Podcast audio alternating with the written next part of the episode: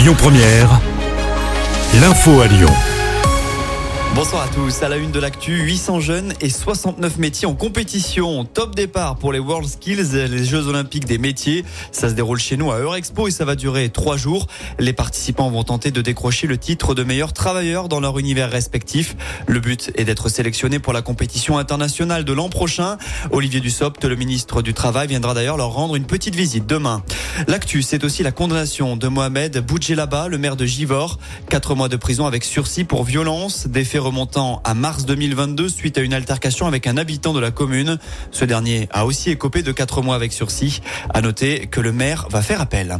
Pas de panique si vous habitez Villefranche ou Arnas. Le dispositif FR Alert a été testé ce jeudi et vous êtes susceptible d'avoir reçu un SMS d'alerte ou un signal sonore vous indiquant un danger à proximité.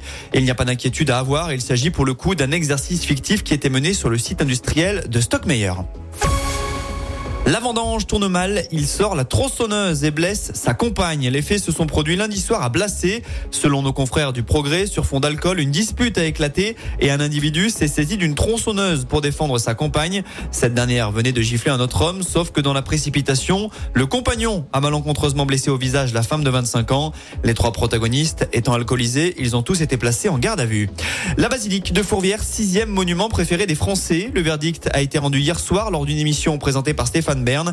14 sites étaient en compétition et c'est le château fort de Sedan dans les Ardennes qui a été élu par le public cette année. En foot, Fabio Grosso va être l'heureux élu. L'ancien latéral lyonnais, champion du monde 2006, devrait être le successeur de Laurent Blanc, sauf cataclysme.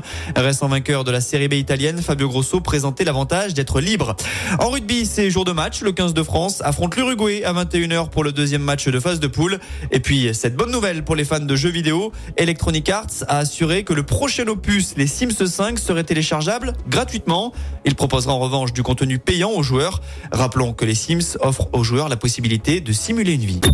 Écoutez votre radio Lyon Première en direct sur l'application Lyon Première, lyonpremière.fr et bien sûr à Lyon sur 90.2 FM et en DAB+. Lyon Première